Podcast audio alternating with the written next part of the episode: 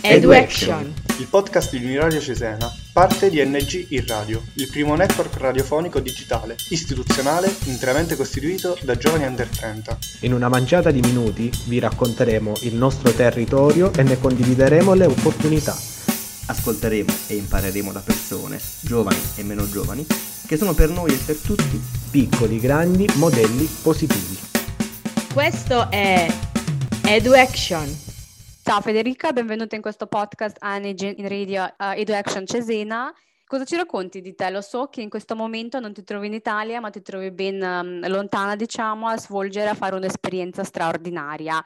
Come mai sei lì e qual è stato il tuo percorso? Sì, al momento sono in Tanzania, mi trovo nella città di, di Mbeya e sono qui oramai da due anni continui, anche se a causa del coronavirus sono stata cinque mesi in Italia quest'anno, sono rientrata in Tanzania ad agosto. Qui lavoro per, per una ONG eh, che si chiama Comunità Solidale nel Mondo, che ho conosciuto quando ho svolto il, il mio servizio civile nazionale all'estero nel 2016-2017 quindi sono stata prima qui come servizio civile e poi due anni fa ho iniziato a lavorare per la ONG che collabora con l'associazione CEX Project che è un ente accreditato per il servizio civile. Sono fisioterapista, sono laureata quasi cinque anni fa e qui alla mia ONG lavora con progetti di, di, riabilitazione su base comunitaria. Quindi mi occupo sia di uh, supporto alla gestione dei progetti dei centri di riabilitazione e oltre a questo sono una, la referente locale per i, i, ragazzi che partono poi per il servizio civile uh, nella serie di, di Imbeia.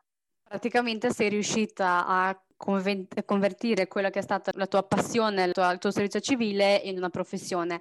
Ma come mai hai deciso di partire e a fare il servizio civile? Che percorso hai fatto? Cosa ti ha spinto e come hai trovato la tua organizzazione in Italia che ti ha mandato a fare questo percorso in Tanzania? In realtà è stata mia sorella, mia sorella più grande.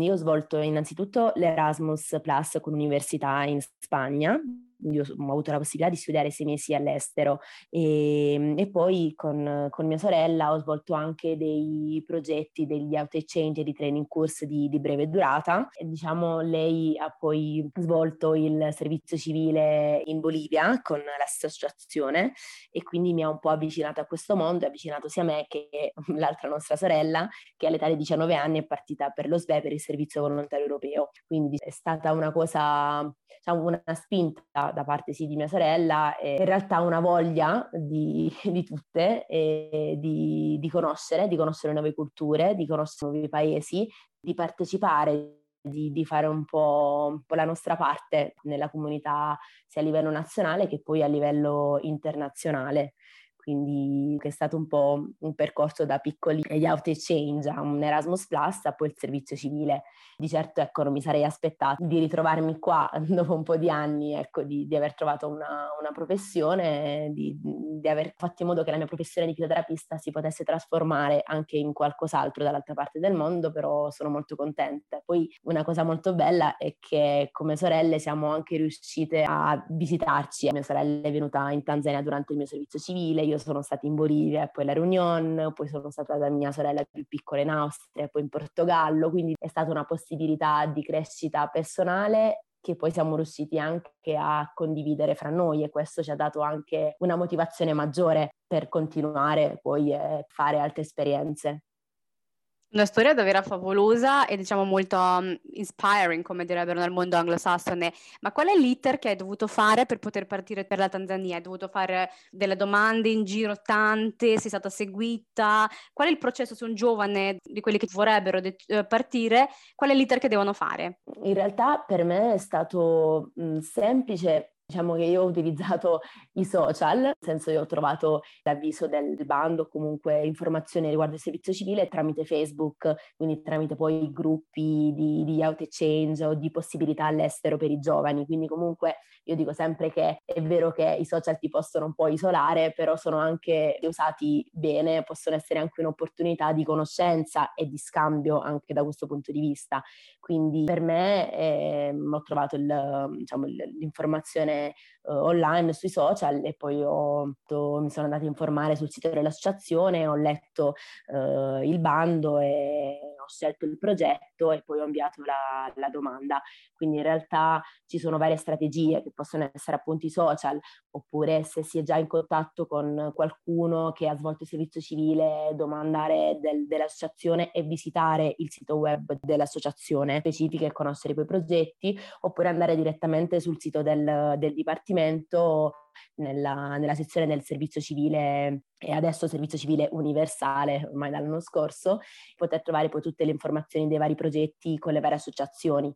Eh, una volta uscito il bando e scelto il progetto, inviare la candidatura all'associazione e attendere per i colloqui. Ecco, più o meno questo è chiaro e coinvolgente per chiunque voglia partire e voglia iniziare a fare un percorso del genere. Tu sei stata um, una civilista, diciamo, qualche anno fa e adesso stai coordinando tutti i civilisti. Se devi fare una comparazione tra quello che sei stata tu, le tue competenze e quello che c'è oggi, qual è il tuo messaggio? Quali sono le competenze su quali i giovani devono puntare per poter fare un servizio civile utile per la comunità dove vanno?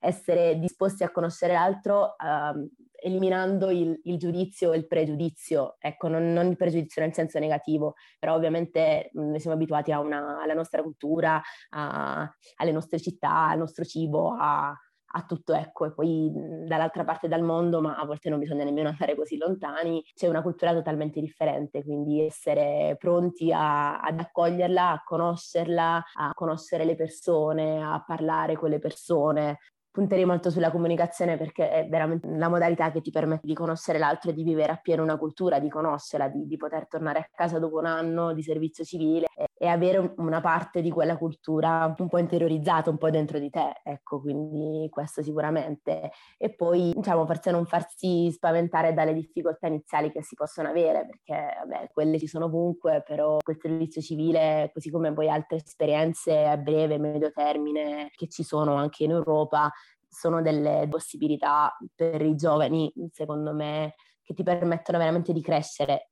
Ora si, si, dice tanto, però secondo me non è una cosa ovvia, ti permettono di crescere a livello personale e poi anche a livello professionale. Perfetto, adesso per concludere ci racconti una tua giornata tipo o quasi tipo in Tanzania, cosa fai? Quali sono le tue mansioni?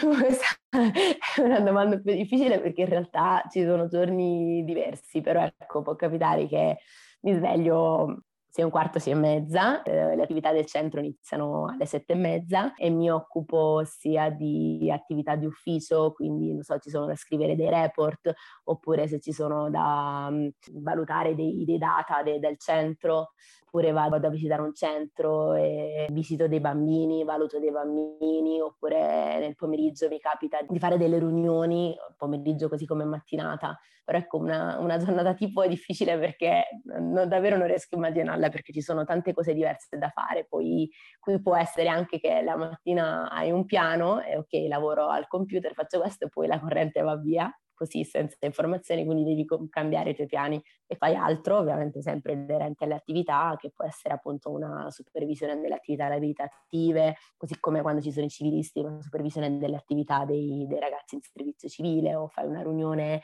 eh, con, con, i volontari per capire come vanno le attività, cosa, cosa fare per migliorarle, cosa fare per continuare con, con le attività, per cambiarle o altro. Questa domanda forse è, abbastanza difficile perché ci sono tante variabili ogni giorno da considerare, ecco, però non, non ci si annoia mai, quello sicuramente. Grazie mille e in bocca al lupo con tutto. Sicuramente stai portando un contributo significativo eh, nella comunità dove stai lavorando. Questo è EduAction. EduAction vi dà appuntamento alla prossima puntata. Questo progetto è finanziato dal bando ANG in Radio più di prima dell'Agenzia Nazionale per i Giovani con fondi del Dipartimento per le Politiche Giovanili e Servizio Civile Universale della Presidenza del Consiglio dei Ministri e dal programma Erasmus Plus dell'Unione Europea. Education. Education.